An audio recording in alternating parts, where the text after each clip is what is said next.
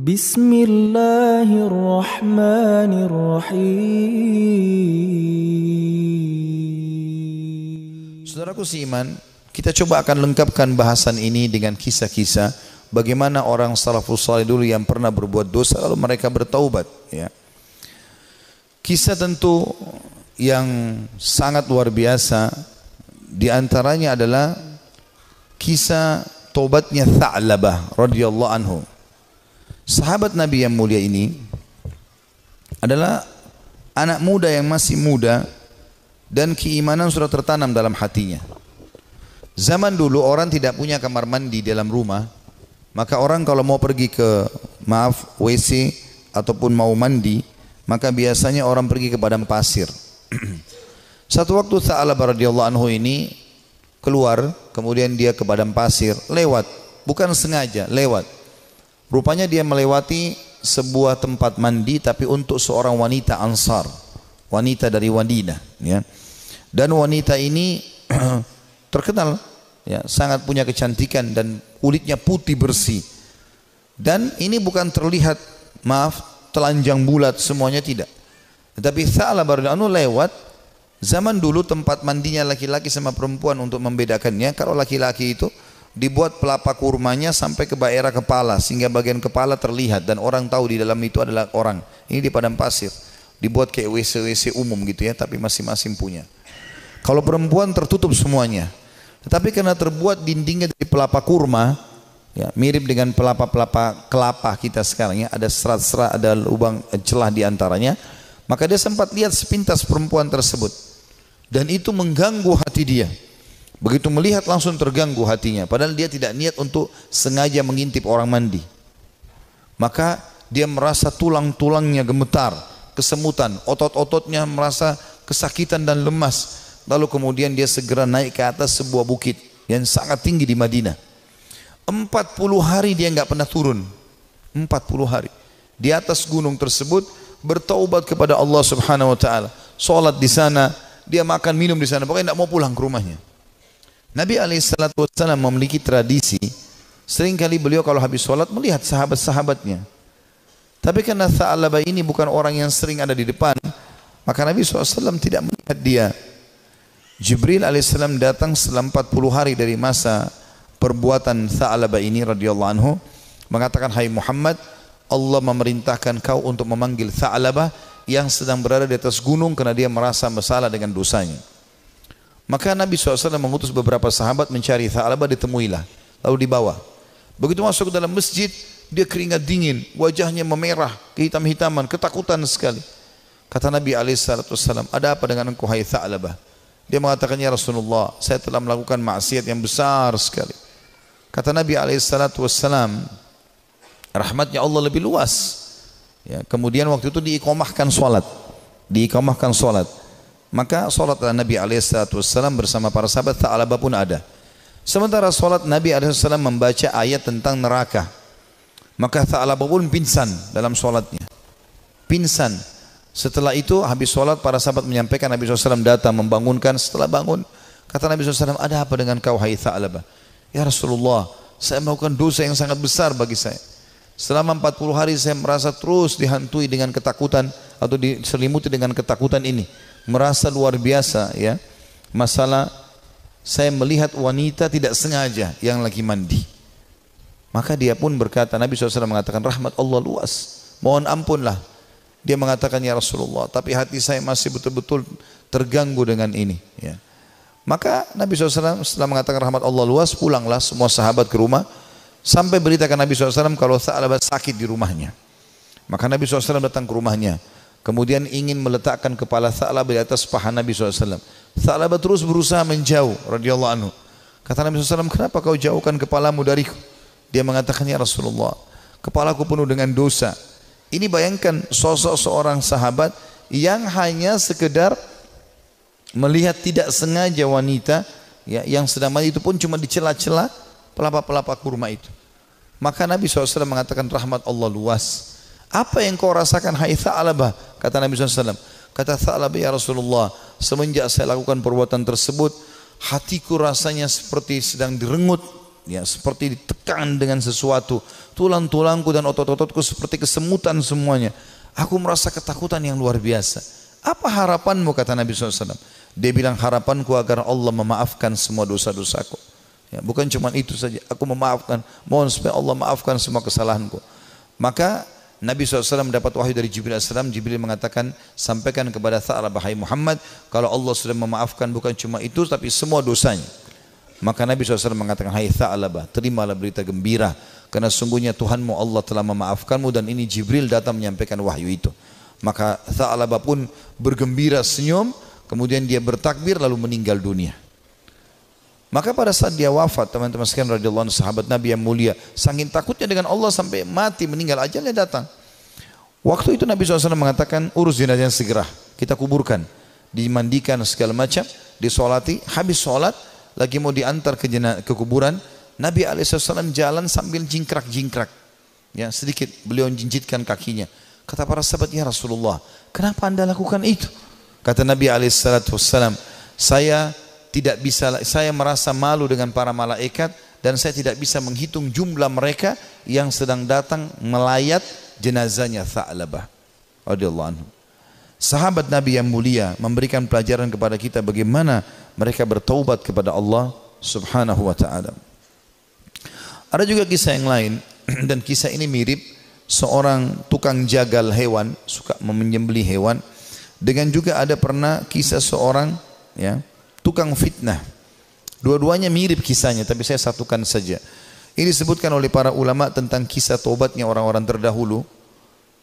Dua-duanya ini, tapi di waktu yang berbeda, di tempat yang berbeda.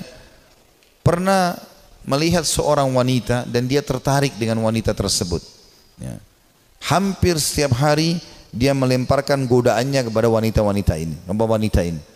Selalu melemparkan kata-kata rayuan, tatapan mata, apalah, berikan hadiah segala macam, sampai membuat wanita ini tertarik. Tapi wanita ini orang beriman kepada Allah, tidak mau sama sekali, tidak tergoda.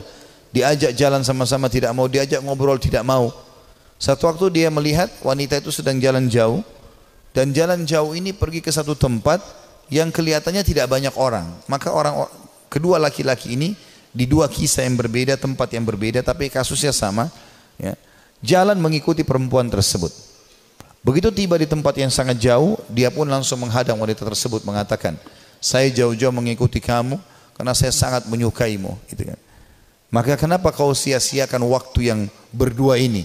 Kenapa nggak bersama-sama sekarang? Enak kalau kita mungkin pacaran sekarang, jauh dari orang. Kalau kau takut selama ini dengan orang, sekarang jauh dari orang. Maka wanita tersebut tiba-tiba mengatakan, kalau kau memang mencintaiku, maka kau harus tahu sebenarnya aku lebih mencintaimu. Aku pun sebenarnya suka dengan kamu, tetapi rasa takutku kepada Allah mengalahkan itu semua. Aku tidak ingin justru karena cinta ini kemudian kita terjerumus dalam kemaksiatan dan Allah hukum kita. Maka dengan kalimat itu saja laki-laki ini tersentuh.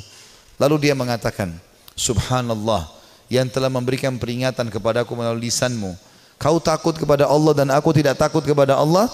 Lalu laki-laki tersebut meninggalkan si perempuan tadi, dan semenjak itu dia bertobat kepada Allah subhanahu wa ta'ala, tidak mau lagi mengenal kecuali yang halal dari mereka.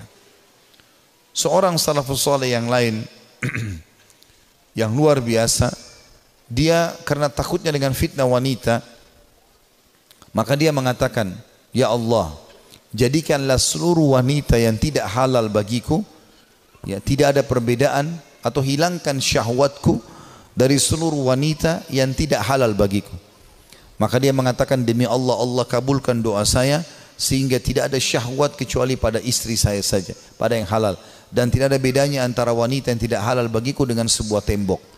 Artinya betul-betul mereka ingin menjaga diri dari perbuatan yang salah. Dinukil kisah yang lain seorang anak muda. Ini kenapa saya sebutkan banyak kisah anak muda, karena memang anak-anak muda yang banyak terjerumus dalam kemaksiatan, karena mereka punya potensi, energi, ya, banyak-banyak sekali kesempatan, dan ingin tahu sesuatu itu lebih besar daripada orang yang sudah berumur. Walaupun memang orang berumur pun bisa terjadi, tapi umumnya orang kalau sudah tua khawatir berbuat dosa. Maka ada seorang anak muda selalu berbuat maksiat di zaman Nabi Musa alaihissalam. Sibuk dengan dosa-dosa yang dia lakukan. Setiap hari diingatkan Nabi Musa tidak mau tahu. sampai masyarakat dari Bani Israel pun sudah sudah merasa ini orang tidak ada lagi solusinya nih. Ini sudah tidak ada solusinya orang ini. Maka mereka mengeluh kepada Musa alaihissalam. Allah pun berfirman kepada Musa melalui Jibril alaihissalam, usir anakmu itu dari negerimu. Tidak boleh lagi ada di sana dia. Maka Musa alaihissalam menyampaikan kepada Bani Israel, kalau Allah sudah menurunkan firman-Nya menguruh anak muda ini diusir. Maka anak muda pun itu diusir dari kota tempat Nabi Musa alaihissalam dengan Bani Israel tinggal. Terus saja dia jalan sampai tiba di sebuah padang pasir yang luas. Kemudian dia merasa dirinya sakit, lemah, terpukul karena jauh dari orang-orang. Maka dia pun lalu berkata, ya Allah, jangan engkau haramkan aku dari rahmat-Mu. Aku tahu aku telah berbuat dosa, tapi rahmat-Mu jauh lebih luas. Aku bertobat dan beristighfar kepadamu dari seluruh dosaku ya Allah. Maka maafkanlah aku. Terus dia ucapkan permohonan maafnya kepada Allah sampai tiga hari berturut-turut. Setelah itu dia meninggal dunia si anak muda ini. Setelah dia meninggal dunia sendirian di padang pasir itu dengan kondisi menyesali kesalahannya, maka dia pun uh, Musa pun alaihissalam didatang, didatangi oleh Jibril. Jibril mengatakan, hai Musa, Tuhanmu Allah memberikan perintah kepadamu agar engkau keluar ke padang pasir ini dan itu, disebutkan cirinya. Di sana ada satu wali Allah yang Allah suruh kau mengurus jenazahnya. Maka Musa alaihissalam pun keluar ke padang pasir yang ditunjukkan. Begitu tiba di sana tidak dilihat kecuali anak muda tadi yang memang dianggap orang ini buruk di tengah-tengah Bani Israel. Maka pada saat itu pun Musa alaihissalam mengatakan, ya, Jibril alaihissalam mengatakan kepada Musa, sesungguhnya orang ini telah bertobat selama berapa hari, tiga empat hari, meninggalkan negerimu dan Allah terima taubatnya. Maka Musa alaihissalam pun mengurus jenazahnya kemudian menguburkan dia. Kemudian menguburkan dia. Begitu luasnya rahmat Allah subhanahu wa ta'ala. Bagi orang yang masih melakukan kemaksiatan dan berpikir bahwasanya susah untuk bertaubat, tidak ada yang susah teman-teman sekalian. Kita akan kisahkan sekarang seorang tokoh tabi'in yang masyhur, Fudhail bin Iyadh rahimahullah. Orang ini sangat unik ceritanya, karena dulunya dia adalah perampok jalanan. Saking mahirnya dia mencuri dan merampok sampai dia tidak butuh tim, sendirian. Dikatakan dalam kisah ini Fudhail bin Iyadh sendirian, tidak butuh orang-orang lain untuk membantunya. Dan setiap kali ada kafilah mau lewat di tempat Fudhail pasti mereka ketakutan, lebih takut daripada melewati tempat yang lain, karena Fudhail bunuh, ambil hartanya. Gak ada toleransi. Dan dia satu orang bisa mengalahkan sekian banyak orang dalam duel dan berperang. Sampai satu waktu ada satu kafilah, satu malam Fudhail bin Iyadh lagi nunggu-nunggu, ya, ada mangsa yang lewat, dia ingin mengambil dan merampok dari mereka. Di tengah jalan, subhanallah, atau di, uh, pas lagi nunggu ada kafilah yang lewat, bukan tengah jalan, ada kafilah yang lewat. Kemudian kafilah ini berbicara satu sama yang lain dan Fudhail mendengarkan. Jangan kita lewat jalan sini karena ada Fudhail bin Iyadh. Nanti dia akan mengganggu kita, ya. Dan tidak bisa kita selamat dari dia. Bagaimana dengan keadaan keluarga dan harta kita? Dengan kalimat ini yang didengar oleh Fudhail, Fudhail mengatakan, begitu takutnya manusia padaku. Maka dia pun mengatakan, mulai hari ini ya Allah, aku berjanji aku tidak akan pernah mengganggu orang lain lagi. Dalam riwayat yang lain, Fudhail lalu keluar, lalu menemui mereka, lalu mengatakan, akulah Fudhail bin Iyadh yang kalian sebutkan tadi. Dan karena perkataan kalian tadi, aku merasa aku telah menakut-nakuti manusia. Maka dengan itu aku akan berhenti dan tobat dan kalian akan jadi saksi.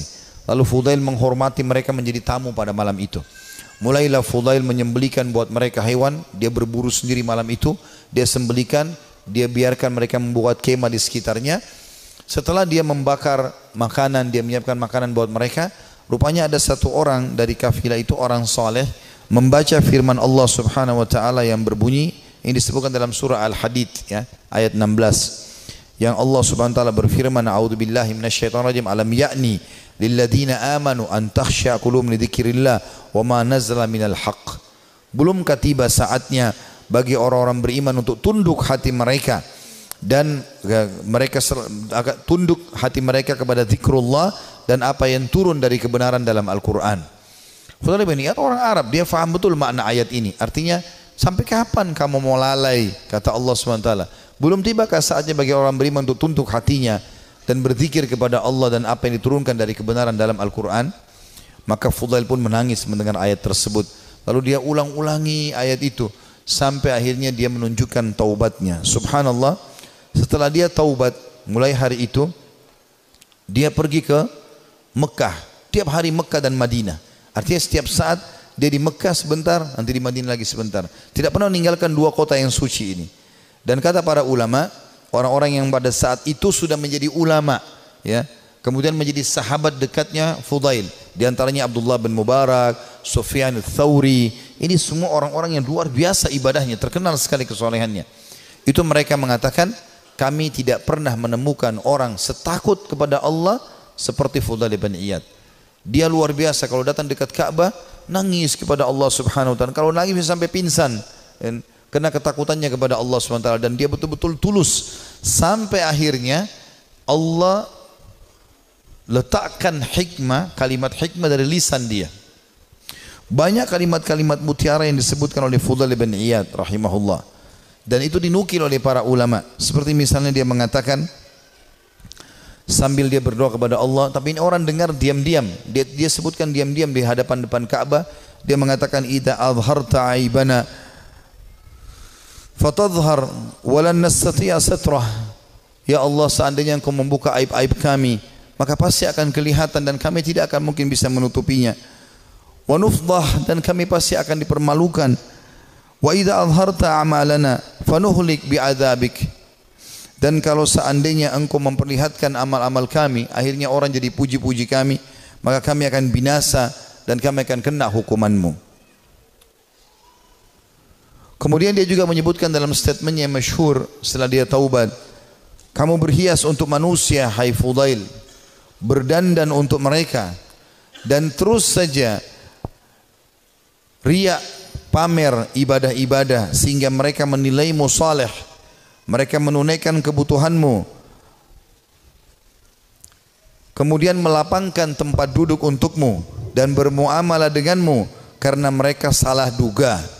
Kamu buruk bila demikian adanya. Artinya orang-orang akan menilai kau seakan-akan kau itu orang soleh, padahal sebenarnya tidak.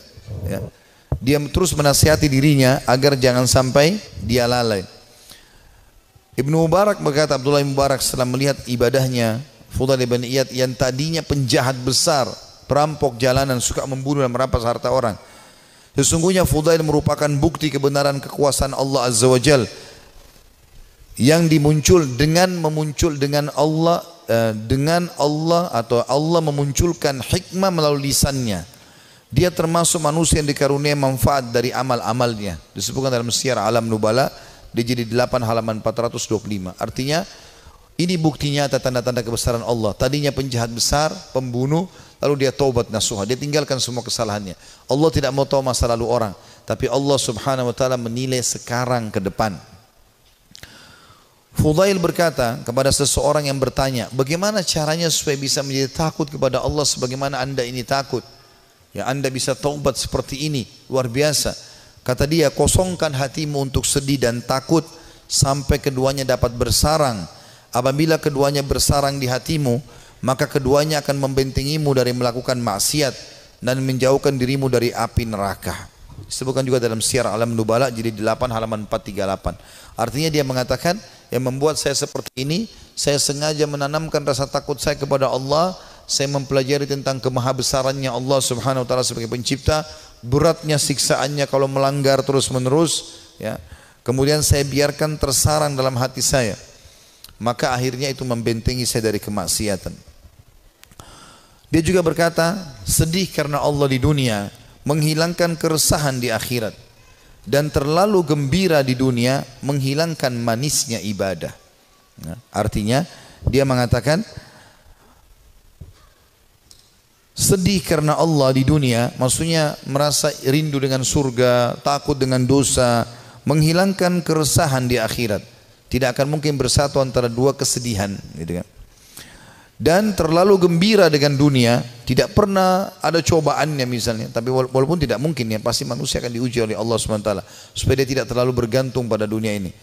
Dan terlalu gembira dengan dunia berlebih-lebihan, sampai terbahak-bahak, sampai luar biasa merasa hidupnya harus selalu kegembiraan, pada itu juga tidak mungkin terjadi, maka akan mem akan membuat ya atau menghilangkan manisnya ibadah.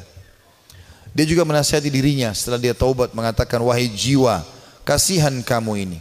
Kau selalu berbuat buruk, namun kau mengira dan merasa dirimu baik. Kamu tidak tahu, tetapi merasa selevel dengan ulama. Kamu kikir, tapi kamu merasa dirimu dermawan. Kamu bodoh, tapi kamu merasa pintar dan cerdas. Ajalmu pendek, tapi angan-anganmu sangat panjang. Nah, ini kalimat-kalimat mutiara yang luar biasa. Rupanya setelah dia bertobat kepada Allah Subhanahu Wa Taala, Allah berikan kalimat-kalimat ini kepadanya. Ya. Dia mengatakan, saya ulangi, wahai jiwa, kasihan kamu. Kau berbuat buruk, namun kau mengira dirimu berbuat baik. Artinya, amal-amal yang kau kerjakan ini masih kurang. Tapi kenapa kau selalu merasa bangga? Ini dia nasihati dirinya sendiri. Karena ada orang kadang-kadang begitu, dikuasai oleh syaitan, dia merasa bangga. Saya sudah haji sekian kali, saya sudah pernah bersedekah ini dan itu, saya pernah bangun masjid satu, satu masjid itu terus yang dibahas. Apa saja semuanya dibanggakan. Maka dia menasihati dirinya supaya dia terus termotivasi mau ibadah. Dia mengatakan, wahai jiwa, kasihan kamu. Kau sebenarnya berbuat buruk masih sedikit, tapi kau pikir dirimu sudah berbuat banyak. Kau tidak tahu, ya, tapi kau menganggap dirimu selevel dengan ulama. Ini juga banyak jadi penyakit di dalam tengah-tengah penuntut ilmu. Baru belajar setahun dua tahun sudah merasa dirinya luar biasa. Akhirnya sudah mulai membicara tentang ulama ini, tentang ulama itu. Habis waktunya untuk itu. Maka semestinya seseorang menyadari kalau dia baru belajar, ya sudah dia belajar. Sebagaimana dikatakan oleh Fudhail di sini rahimahullah. Beliau mengatakan kau tidak tahu tapi kau merasa dirimu selevel dengan ulama. Yang ketiga dia bilang bahwa dirinya kamu kikir. Tapi kau merasa dirimu dermawan, ya, artinya berapa banyak sih yang kau sudah sedekahin sehingga kau selalu banggakan hai Fudhail, padahal sebenarnya kau bakhil. Sedikit sekali yang kau keluarkan dibandingkan nikmat Allah yang melimpah kepadamu. Ini juga, ya, tamparan yang sangat keras bagi orang yang tadi baru sedekah sekali, dua kali, tiga kali dalam satu bulan, dalam satu tahun, bahkan mungkin sepuluh tahun sekali, atau mungkin seumur hidup baru melakukan satu kebaikan itu. Jadi misalnya membangun sebuah masjid atau satu kegiatan sudah dibangga-banggakan, ya.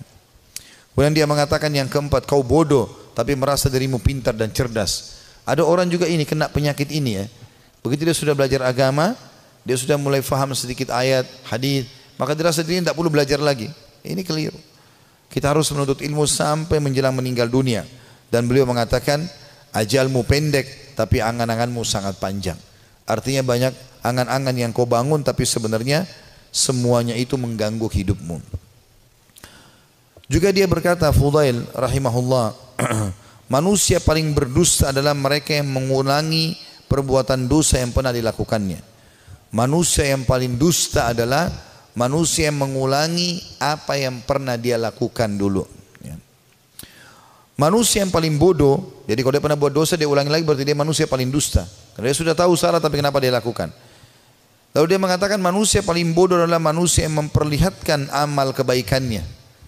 Kalau ada manusia yang mau diri dia paling bodoh adalah orang yang suka pamer-pamer amalnya. Ya, saya ini lakukan, saya sudah haji sekian kali, saya sudah bangun masjid ini dan itu, saya sudah begini dan begitu. Dia banggakan amalnya. Itu manusia yang paling bodoh. Karena hilang semua pahalanya dengan dia riya. Lalu dia mengatakan manusia yang paling dekat dengan Allah yang paling takut kepadanya. Ini juga statementnya mirip dengan apa yang dikatakan oleh sebagian ulama yang membuat Umar bin Khattab radhiyallahu anhu yang mendapatkan kemuliaan sabda Nabi shallallahu alaihi wasallam, wahai Ibnu Khattab, kalau kau lewat di sebuah lembah, syaitan lihat kau, syaitan melihat kau lewat di lembah itu, maka dia akan mencari lembah yang lain karena takut bertemu denganmu. Kata ulama, syaitan takut dengan Umar bin Khattab, padahal Umar enggak melihatnya. Bertemu dengan Umar aja syaitan cari tempat lain. Jadi jangankan menggoda, jadi dia bahkan menghindar dari Umar, padahal Umar tidak melihatnya. Karena rasa takutnya Allah subhanahu wa taala kepada Allah. Karena rasa takutnya Umar bin Khattab kepada Allah subhanahu wa taala. Jadi siapa yang takut kepada Allah, Allah akan buat, ya, seluruh makhluk takut kepadanya. Dan siapa yang tunduk kepada Allah, Allah juga tundukkan makhluk kepadanya. Ya, semua itu siapa yang cinta kepada Allah, Allah akan buat makhluk cinta kepadanya. Dan seterusnya. Juga kata beliau, manusia tidak akan sempurna sehingga agamanya mampu mengalahkan nafsunya. Dan manusia tidak akan binasa sehingga nafsunya mengalahkan agamanya. Ini statement yang mulia. Beliau mengatakan, kalimat ini penting untuk digarisbawahi teman-teman sekalian. Manusia tidak akan sempurna sehingga agamanya mampu mengalahkan nafsunya. Artinya ilmu yang dia pelajari itu menjadi patokan dan pegangan hidupnya.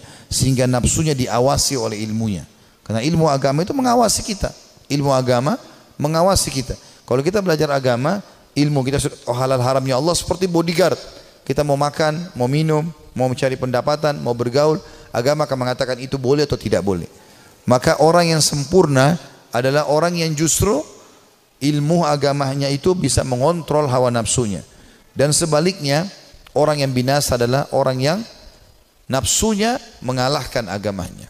Jadi dia pun tahu agama tapi tetap saja dikalahkan oleh agamanya sendiri.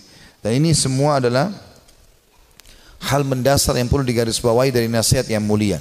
Ini kita bisa, ini sebagian kecil ya, banyak sekali statementnya, hampir semua buku tentang tazkiyatun nafs, ya, pensucian jiwa, tentang zuhud, ya, menginginkan akhirat, gitu kan, daripada dunia, masalah keimanan, ya, masalah penyesalan, itu selalu ada statementnya Fudhail bin Iyadh. Padahal tadinya dia ini seorang penjahat besar, tapi bagaimana Allah Subhanahu Wa Taala memberikan kepada dia karunia dengan taubatnya yang luar biasa, nasuha. Allah memberikan kata-kata mutiara dari lisannya. Dia juga mengatakan, Az-Zahabi berkata, ditanya kepada Fudhail, apa itu zuhud? Apa itu zuhud? Mendahulukan akhirat dari dunia. Dia mengatakan banyak qanaah. Qanaah artinya merasa puas ya dengan apa yang telah Allah berikan. Itu namanya zuhud, kata beliau. Jadi kalau kau mau dikatakan zuhud, kau berharap akhirat dan dunia kau jalani juga, tapi akhirat kau dahulukan, adalah banyak merasa syukur kepada Allah. Lalu ditanya kepadanya tentang wara. Wara itu menjaga kesucian hubungan sama Allah. Ia menjawab, menjauh dari yang diharamkan syariat. Apapun yang Allah larang, tinggalkan. Bukan cuma yang haram, yang makruh pun ditinggalkan. Makan, minum, berdiri aja tidak dilakukan. Apalagi kalau sampai makan yang haram. Dan kita kalau tinggalkan sesuatu yang makruh, berarti yang haram akan lebih, dah, lebih, lebih mudah kita tinggalkan. Orang kalau tinggalkan yang makruh, yang haram akan dia tinggalkan. Orang kalau kerjakan amal yang sunnah, amal wajib pasti akan dia kerjakan. Lalu ditanya juga kepada dia, apa ibadah itu? Ia menjawab, melaksanakan apa yang diwajibkan sebaik mungkin. Melaksanakan yang diwajibkan sebaik mungkin. Dan sekian banyak statement Fudhail bin Iyadh rahimahullah yang kita bisa ambil pelajaran darinya. Artinya tidak ada kata terlambat dalam bertaubat. Dan kalau orang taubatnya nasuha, Allah Subhanahu Wa Ta'ala akan karuniakan untuk dia kelebihan-kelebihan yang banyak. Saya akan tutup dengan dua kisah di sini teman-teman sekalian. Salah satunya nanti yang terakhir adalah kisah yang cukup panjang, kisah Ka'ab bin Malik radhiyallahu anhu, sahabat Nabi yang mulia yang bertaubat karena dia tidak sempat ikut dalam perang Tabuk bersama Nabi alaihissalatu wassalam. Namun sebelumnya saya akan sebutkan dulu kisah tentang sosok orang yang sangat saleh dari kalangan tabi'in. Dia hidup di zaman Nabi shallallahu alaihi wasallam tapi tidak sempat bertemu dengan Nabi dalam pendapat sebagian orang, yaitu Ubaid bin Umair bin Qatada al-Laythi al-Jundui al-Makki. Ya. Orang ini sangat soleh, luar biasa. Sampai di Mekah itu kalau ada orang yang menganggap dirinya ya, lemah imannya pasti datang kepada dia, ya, kepada Ubaid ini. Rahimahullah, orang ini sangat luar biasa keimanannya. Ada sebuah kisah dinukil oleh Ibnu Qudamah. Maaf, kisah Ibnu Qudamah dinukil tadi kisah Tha'labah. Ini dinukil dalam sebuah kisah di sebuah buku ya. Kisah ini kisah sahih, ada seorang wanita di Mekah sangat terkenal dengan kecantikannya. Dan wanita ini terkenal tinggi, putih, cantik, fitnah luar biasa. Tapi dia tutup wajahnya, dia pakai cadar. Dia bilang sama suaminya, satu hari dia bicara sama suaminya. Dia mengatakan, wahai suamiku, kira-kira apakah ada orang yang bisa selamat dari fitnah wajahku ini? Artinya dia coba menyebutkan sama suaminya. Kata suaminya, tentu saja ada. Ya, walaupun kau cantik, tapi akan ada orang yang bisa tidak kena fitnahmu. Kata perempuan itu penasaran, siapakah itu? Artinya kalau saya buka wajah saya, ya, saya tidak pakai hijab ini, masih ada laki-laki yang tidak tertarik. Maka kata suaminya, Ubaid bin Umair, seorang ulama. Maka tiba-tiba istrinya karena merasa tertantang datang kepada suaminya lalu berkata, wahai suamiku, andes apakah kau mengizinkan aku untuk coba menggoda Ubaid hanya untuk mengetes imannya, sekaligus juga mengetes apakah betul memang dia tidak kena dengan fitnah wajahku dan kecantikanku ini. Suaminya mengatakan karena penasaran juga, mengatakan baik, saya izinkan. Maka wanita ini pergi ke Masjid Haram. Ini Ubaid ini punya majlis ta'lim. Ya. di Masjid Haram. Ulama besar. Tidak pernah sama sekali berbuat dosa dalam kisahnya, dalam kisah hidupnya. Allahu alam kalau yang dinukil dari kisah yang lain, tapi dia disebutkan orangnya sangat soleh. Kemudian datanglah wanita ini lalu mengatakan, saya punya pertanyaan Syekh. Kata dia, silahkan. Dia bilang, tapi pertanyaan ini pribadi, maka saya tidak bisa menanyakan di depan orang. Kalau bisa, saya akan meminggir dengan anda di salah satu sudut masjid ini. Karena perempuan ini terus menunjukkan kesedihannya, menangis, maka Ubaid mengatakan baiklah, tapi tetap di depan umum, bukan berduaan-duaan khalwat. Di tiang masjid di sebelah sekitar ada sekitar jemaah. Tiba-tiba wanita ini pada saat duduk depan Ubaid membuka cadarnya, dan memang terlihat kecantikan yang luar biasa. Maka Ubaid rahimahullah mengalihkan wajahnya, sambil kata Ubaid mengatakan, apa yang kau lakukan? Bukankah kau bertanya kenapa kau membuka cadarmu? Dia mengatakan, sebenarnya wahai Syekh Ubaid, saya mencintaimu dan saya menyukaimu, maka aku datang untuk menawarkan diri. Maka Ubaid mengatakan, dan aku tinggal tunggu jawabanmu. Artinya kapan kau mau, selesai, aku jadi milikmu, terserah kau mau apakan. Perempuan ini ingin menguji. Ubaid tidak mengenal siapa perempuan ini. Subhanallah, dia mengatakan, saya akan jawab pertanyaanmu itu kalau kau menjawab lima pertanyaanku. Kata Ubaid rahimahullah, tapi sambil buka, buang muka, enggak dilihat ke wajah wanita ini. Wanita tersebut menggambarkan Ubaid tidak melihat sedikit pun ke wajahku. Padahal wanita ini depan matanya dan sangat cantik. Maka kata wanita tersebut, tanyalah. Kata Ubaid rahimahullah. Jadi tadi dia memang bilang waktu dalam majelis, saya minta, saya punya masalah, saya mau minta nasihat. Padahal dia cuma mau berbohong wanita ini, tapi akhirnya mendapatkan nasihat yang benar. Apa kata Ubaid rahimahullah? Andai saja bertepatan pada saat sekarang malaikat maut datang ingin mencabut ruhmu, apakah kau akan menawarkan hal yang sama padaku kalau memang kau sedang berhadapan dengan malaikat maut? Kata wanita tersebut, tentu tidak. Pertanyaan kedua, andai saja kamu sedang berada dalam kuburan, tempat yang pasti kau akan datangi, dan kau sedang bertemu dengan Mungkar dan Nakir, dua malaikat akan bertanya di kuburan, dan kau sedang ditanya untuk selamat ke surga atau neraka, apakah kau juga akan berpikir tetap akan menawarkan dirimu seperti ini? Dia mengatakan tidak. Yang ketiga, seandainya kau sedang berada bersama aku di padang mahsyar, kemudian buku-buku amal sedang berterbangan, dan kau tidak tahu apakah kau akan terima dengan tangan kanan atau tangan kiri. Tangan kanan akan selamat ke surga, tangan kiri akan masuk ke neraka. Apakah kau juga akan menawarkan dirimu seperti ini kepadaku? Dia mengatakan tidak. Yang keempat, ya, andai saja kau sedang ditimbang amalmu, dan kau tidak tahu amal baik atau amal buruk di timbangan amal hari kiamat nanti yang lebih berat, apakah kau masih mau menawarkan dirimu padaku? Dia mengatakan tidak. Lalu kemudian pertanyaan terakhir yang kelima, andai saja kau sedang diminta pertanggungjawaban oleh Allah tentang kecantikanmu ini, tentang keadaanmu, ya, kelebihan-kelebihan nikmat yang Allah berikan kepadamu ini, apakah kau juga akan mengatakan kepada Allah, aku sempat menawarkan ini kepada Ubaid? Maka dia mengatakan tidak. Maka maka Ubaid pun mengatakan rahimahullah, kalau gitu bertakwalah kepada Allah dan jagalah dirimu serta nikmat Allah yang ada padamu. Maka tiba-tiba perempuan tersebut menangis terisak-isak. Lalu kata Ubaid, pulanglah. Lalu Ubaid berdiri tanpa melihat sedikit pun ke wajah wanita tersebut. Setelah dia pergi, wanita itu pulang ke rumahnya. Suaminya sudah menunggunya, ingin mengetahui berita apa yang ada sebenarnya. Maka setelah dia pulang, suaminya kaget melihat matanya merah, menangis. Kata suaminya, apa yang terjadi wahai istriku? Dia mengatakan, sungguh aku akan binasa wahai suamiku. Aku tadinya niat ingin bermaksiat kepada Allah, Allah meluruskanku justru melalui Ubaid. Dan sungguh Ubaid adalah orang saleh. Dan semenjak hari itu perempuan itu tidak pernah dandan lagi sama sekali sampai ajal datang menjemputnya. Teman-teman sekalian, orang yang saleh, orang yang tulus kepada Allah Subhanahu wa taala memang orang-orang yang justru tidak mudah tergoda. Kalau antum hanya sekedar dengan godaan sedikit mudah tergoda, itu masih orang biasa. Tapi kita harus menjadi orang yang luar biasa memang. Tidak boleh mudah tergoda.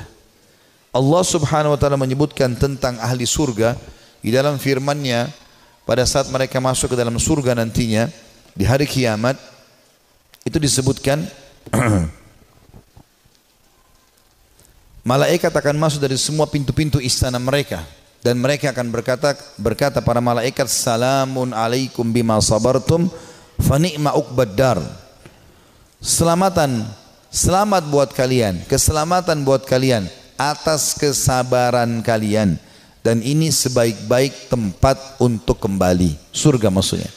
Kata ulama tafsir, yang dimaksud dengan makna malaikat akan berkata, ya, selamat atas keselamatan, atas kesabaran kalian, karena mereka sabar dalam tiga hal. Ini butuh kesabaran teman-teman sekalian. Yang pertama, sabar dalam mengerjakan ketaatan. Untuk bangun sholat, untuk tutup aurat, mencari pendapatan halal, ya, itu semua butuh kesabaran. Duduk di majelis ilmu seperti ini butuh kesabaran. Bangun sholat malam butuh kesabaran. Bersedekah padahal kita butuh butuh kesabaran. Berbakti dengan orang tua yang sudah sangat tua butuh kesabaran. Konsisten dengan kejujuran butuh kesabaran. Perjuangan semuanya butuh sabar. Ini sebab masuk surga karena kesabaran. Yang kedua, sabar dalam menolak kemaksiatan. Jadi semua kita di sini yang hadir punya peluang berzina, punya peluang berbohong, punya peluang melakukan semua dosa. Bukankah sekarang di zaman kita fitnahnya sangat besar? Di handphone kita bisa masuk penawaran zina dengan sangat mudah. Bukankah sangat mudah kita untuk riba, menipu, mencuri, apa saja? Tapi subhanallah butuh kesabaran. Sabar dalam meninggalkan kemaksiatan. Sabar. Dan kata ulama, beda pahalanya antara orang yang meninggalkan maksiat karena dia tidak punya peluang.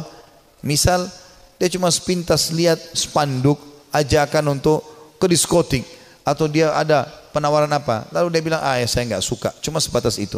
Beda pahalanya dengan orang yang sedang bergejolak godaan yang luar biasa. Jadi misalnya memang lagi ada lawan jenis yang mengganggu dia, kemudian dia bergejolak juga ingin mengikuti hawa nafsunya, itu beda pahalanya.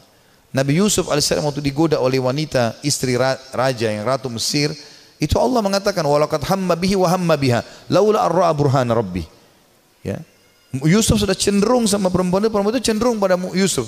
Artinya Nabi Yusuf alaihissalam manusiawi, tapi beliau coba berusaha menghindar, sabar, menghindar terus sampai akhirnya Allah subhanahu wa taala berikan tanda-tandanya, akhirnya selamat dari godaan tersebut, gitu kan.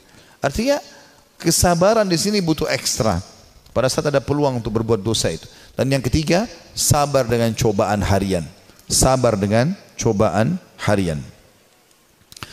Izinkan saya teman-teman sekalian kita tutup dengan ini insyaallah, ya. Kisah tentang Ka'ab bin Malik radhiyallahu anhu. Dan kisah ini adalah kisah yang sangat unik dari seorang sahabat Nabi yang taubat nasuha dari dosanya.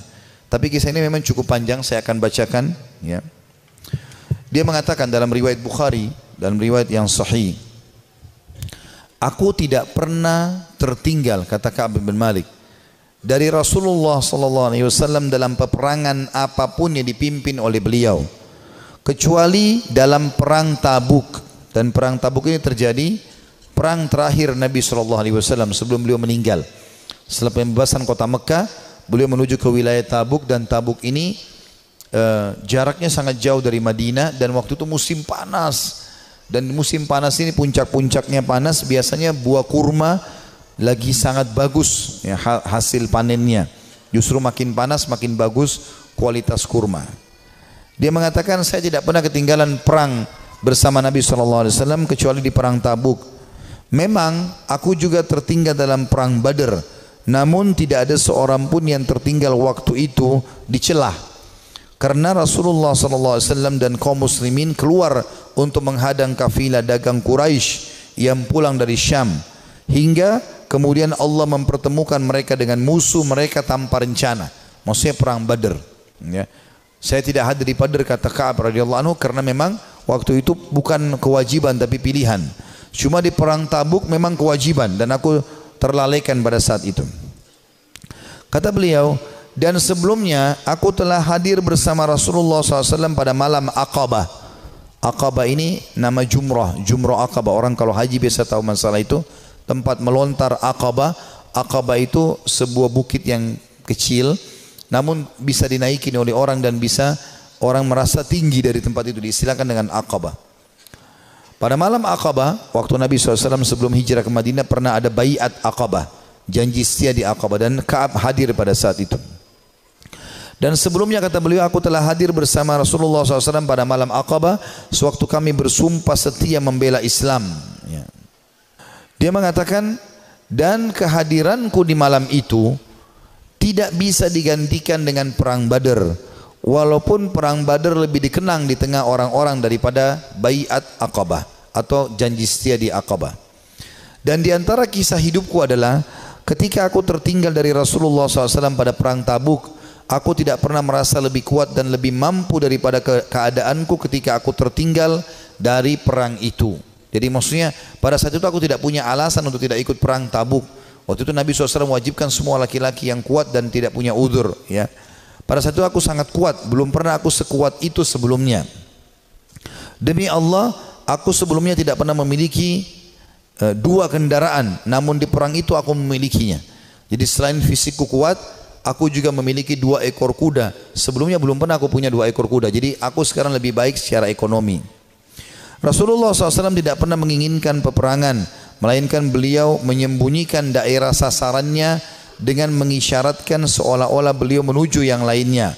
Hingga pada perang itu Rasulullah shallallahu alaihi wasallam berperang menuju Tabuk dalam musim yang sangat panas dan menghadapi perjalanan yang sangat jauh menempuh padang pasir.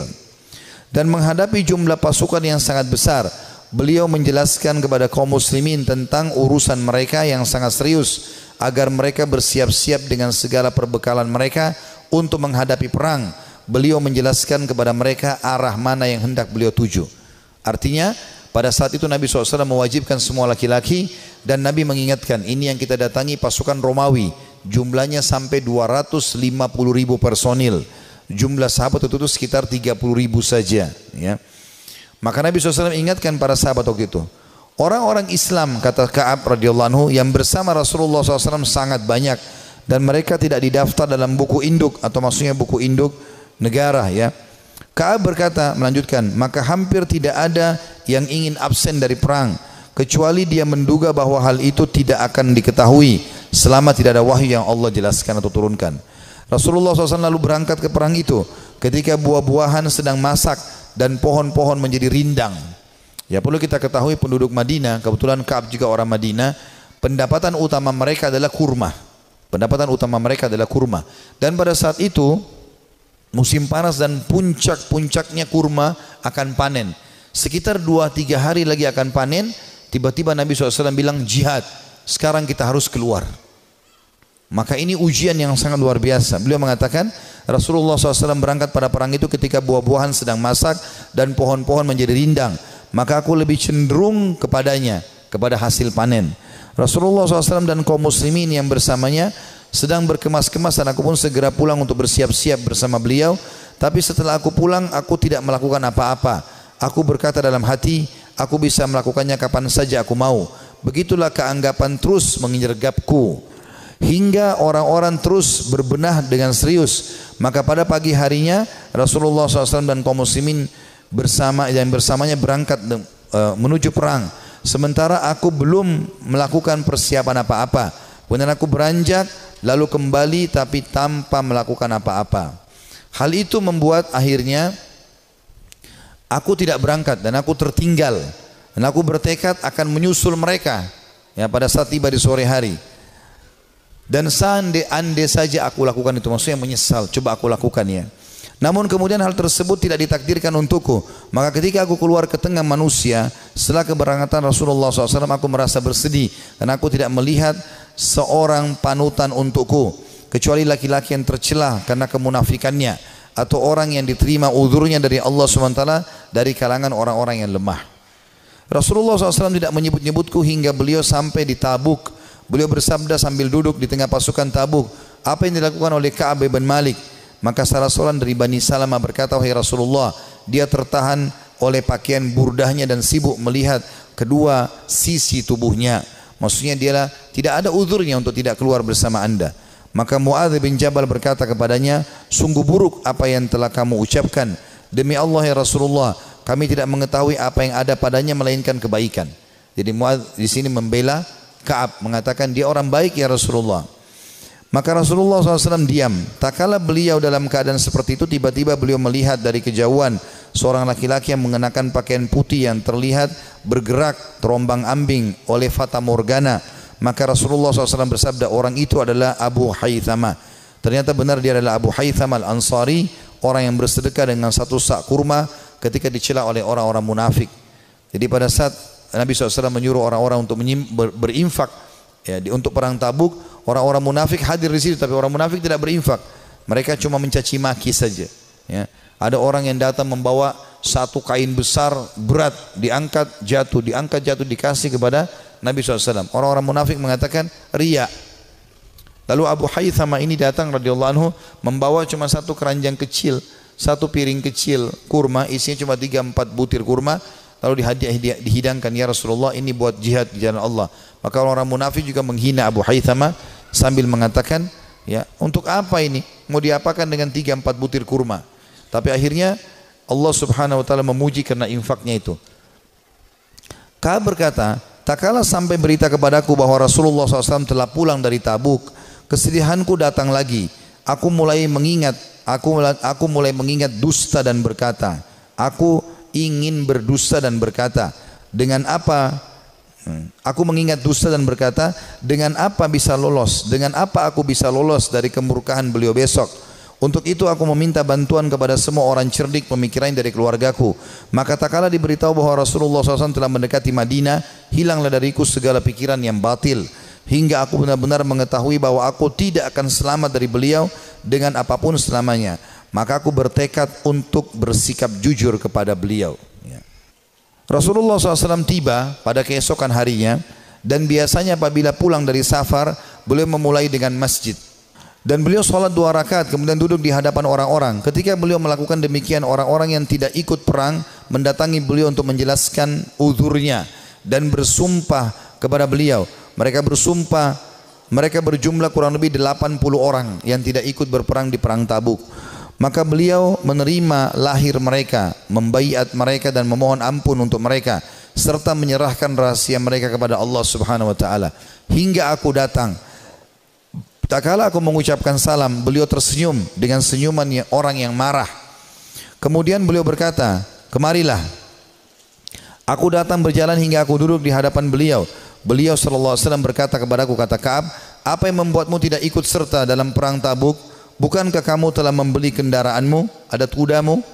Ka'ab berkata, aku berkata, wahai Rasulullah, sesungguhnya aku demi Allah, seandainya aku duduk di hadapan orang selain anda dari penduduk dunia, pasti aku yakin bahwa aku akan lolos dari murkahnya dengan sebuah alasan, karena aku telah diberi kemampuan untuk berdebat. Akan tetapi demi Allah, aku benar-benar mengetahui bahwa jika hari ini aku menceritakan kepada anda just cerita dusta yang dengannya anda bisa merelakanku, tentu tidaklah, tidak lama Allah pasti akan menjadikan anda murka kepadaku. Dan apabila aku menceritakan kepada anda dengan cerita yang jujur, pasti anda murka kepadaku karenanya. Sesungguhnya dengan kejujuran ini aku akan menghadap atau akan mendapatkan akibat yang baik dari Allah. Demi Allah, aku tidak akan, aku tidak punya uzur. Demi Allah, aku merasa tidak pernah sekuat dan sekaya daripada keadaanku sekarang pada saat aku tidak ikut Tabuk bersama anda.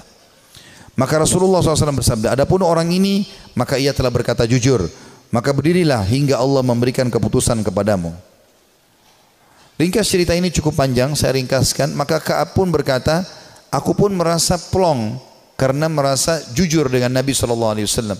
Walaupun pada saat itu turun wahyu memperingatkan Nabi shallallahu alaihi wasallam untuk memboikotku dengan kedua temanku. Jadi kebetulan ada dua temannya dari delapan puluh orang tadi yang dianggap orang yang sangat dekat dengan Nabi shallallahu alaihi wasallam dan tidak ada punya uzur untuk hadir. Maka kata Ka'ab, kedua orang temanku ini dan aku disuruh boikot oleh Nabi shallallahu alaihi wasallam. Maka tidak dijawab salam kami, tidak senyum pada kami, tidak ada yang salaman pada kami, tiga orang ini. Kata Ka'ab radhiyallahu anhu, terus saja ya, berlalu beberapa hari sampai-sampai aku masuk ke masjid. Kalau kedua temanku menangis di rumahnya dan tidak pergi sholat di masjid, sementara aku sendiri tetap masuk ke masjid, dan aku menemukan semuanya orang membuang wajah, tidak ada yang salam. Dan pada saat aku melihat ke arah Nabi shallallahu alaihi wasallam, Nabi shallallahu alaihi wasallam membuang wajahnya. Tapi kalau aku sedang tidak lihat ke arah Nabi, Nabi sedang melihat ke arahku. Aku terus saja berjalan dalam kondisi tersebut Rasanya jantungku, ya hidupku sempit, karena betul-betul diboikot pada saat itu. Setelah berjalan kurang lebih tiga puluh hari, sebulan dari masa itu, maka datang perintah dari Nabi shallallahu alaihi wasallam, perintah dari Allah, agar ketiga orang ini menjauhi istri-istri mereka, termasuk Ka'ab. Maka mereka pun ya melakukan itu. Kata Ka'ab waktu datang utusan Nabi shallallahu alaihi wasallam, apakah Nabi menyuruh aku menceraikan istriku? Kata Nabi shallallahu alaihi wasallam, eh, kata utusan Nabi shallallahu alaihi wasallam, tidak, sama sekali tidak. Tidak ada sama sekali perintah untuk menceritakan, kamu hanya disuruh pisah saja. Kemudian kedua sahabatku, kata Ka'ab, meminta, memohon kepada Nabi shallallahu alaihi wasallam agar istri atau istri-istri mereka memohon kepada Nabi shallallahu alaihi wasallam untuk tetap bisa serumah walaupun tidak ada biologis, tapi melayani makan dan minum suaminya. Lalu Nabi shallallahu alaihi wasallam izinkan, tapi tidak ada biologis di antara mereka.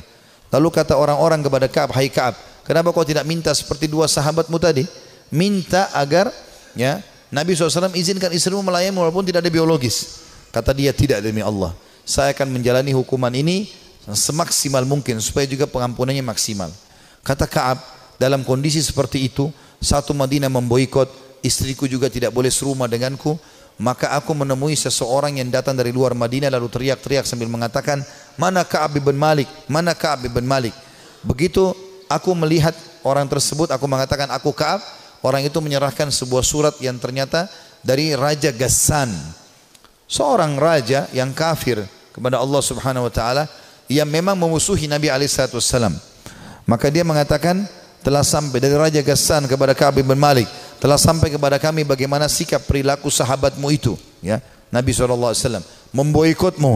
Maka kalau kau datang kepada kami, kami akan muliakan kamu, kami akan berikan kamu kedudukan, ya. Datanglah kepada kami. Maksudnya disuruh murtad, tinggalkan agama Islam. Datang kepada Ghassan. Maka kata Ka'ab, demi Allah ini cobaan yang lain, aku akan bersabar. Lalu dia membuang dan membakar surat tersebut. Berjalan waktu, kata Ka'ab, saya terus aja datang ke masjid. Aku datang ke masjid, sholat, dan tetap saya tidak bisa buat apa. Dan rasanya dada ini sudah sempit luar biasa. Sampai puncaknya di hari ke lima puluh. Di hari ke lima puluh.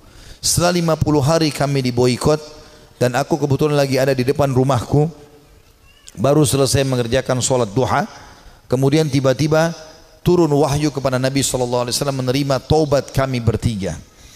Maka dua orang sahabat Nabi, dan aku tidak bisa melupakan itu, ya, datang dan mereka berlumba-lumba. Yang satu menunggangi unta, yang satu berlari. Saking gembiranya ingin menyampaikan berita gembira kepada Ka'ab. Maka dua-dua berlari, karena yang naik kuda lebih cepat. Maka yang di atas, yang sedang berlari pakai kaki, ya, itu naik ke atas pohon kurma lalu teriak dengan dari jauh, wahai Ka'ab, terimalah berita gembira, terimalah berita gembira dari pertama atau dari semenjak kau dilahirkan oleh ibumu, semenjak kau dilahirkan oleh ibumu, sesungguhnya telah turun wahyu Allah menerima taubatmu. Maka kata Ka'ab, aku belum pernah merasa bumi sesempit itu sebelumnya, dan aku belum pernah merasakan bumi seluas itu setelahnya. Artinya sebelum datang berita gembira ini, bumi sangat sempit rasanya, dadaku sempit, semuanya jadi susah hidup ini. Tapi setelah sampai berita gembira ini, aku pun bahagia ataupun tentram, dan aku merasa luar biasa. Saking gembiranya aku membuka bajuku dan aku memberikan kepada pemberi berita gembira tersebut. Aku pakai baju lain, aku datang kepada Nabi shallallahu alaihi wasallam. Aku menemukan para sahabat tersenyum, bersalaman denganku, menyampaikan berita gembira, dan aku sangat terharu. Orang-orang pada menangis. Aku menemui Nabi shallallahu alaihi wasallam, lalu Nabi shallallahu alaihi wasallam mengatakan, wahai Ka'ab, terimalah berita gembira dari pertama kau dilahirkan oleh ibumu. Kata Ka'ab, ya Rasulullah, aku telah mengambil pelajaran dan bersyukur kepada Allah, dan aku berjanji kepada anda, mulai hari ini aku tidak akan pernah berdusta selamanya, karena kejujuranku lah yang telah membuat Allah menyelamatkanku. Saudaraku seiman, kisah-kisah seperti ini, walaupun ini cukup panjang tadi disampaikan, karena memang ini kisah cukup panjang di dalam riwayat Bukhari, saya meringkaskan bagaimana orang-orang salafus saleh kembali kepada Allah Subhanahu wa taala. Yang paling penting, setelah kita kembali ke jalan Allah Subhanahu wa taala sebelum ajal datang, karena kalau ajal datang kita akan menyesal.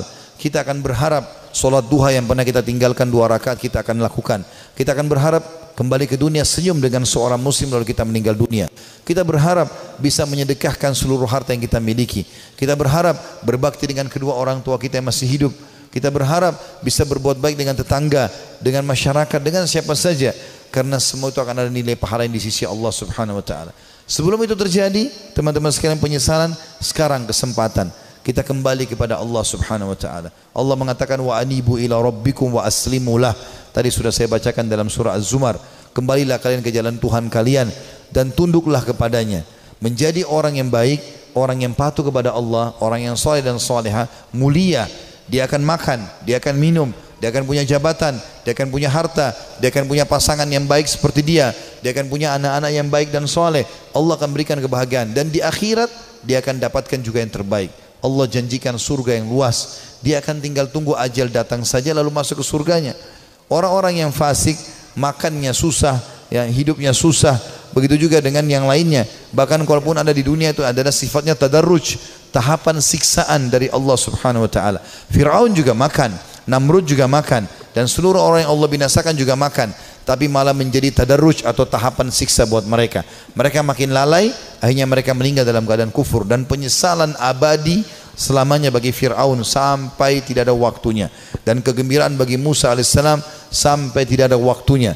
Ini semua akan kekal, Allahu a'lam. Dan ini yang kita sampaikan teman-teman sekalian, mudah-mudahan bisa diambil manfaatnya. Kalau ada benar dari Allah, kalau ada salah dari saya mohon dimaafkan. Subhanakallahumma bihamdika, asyhadu an la ilaha illa anta astaghfiruka wa atubu ilaik. Wassalamualaikum warahmatullahi wabarakatuh.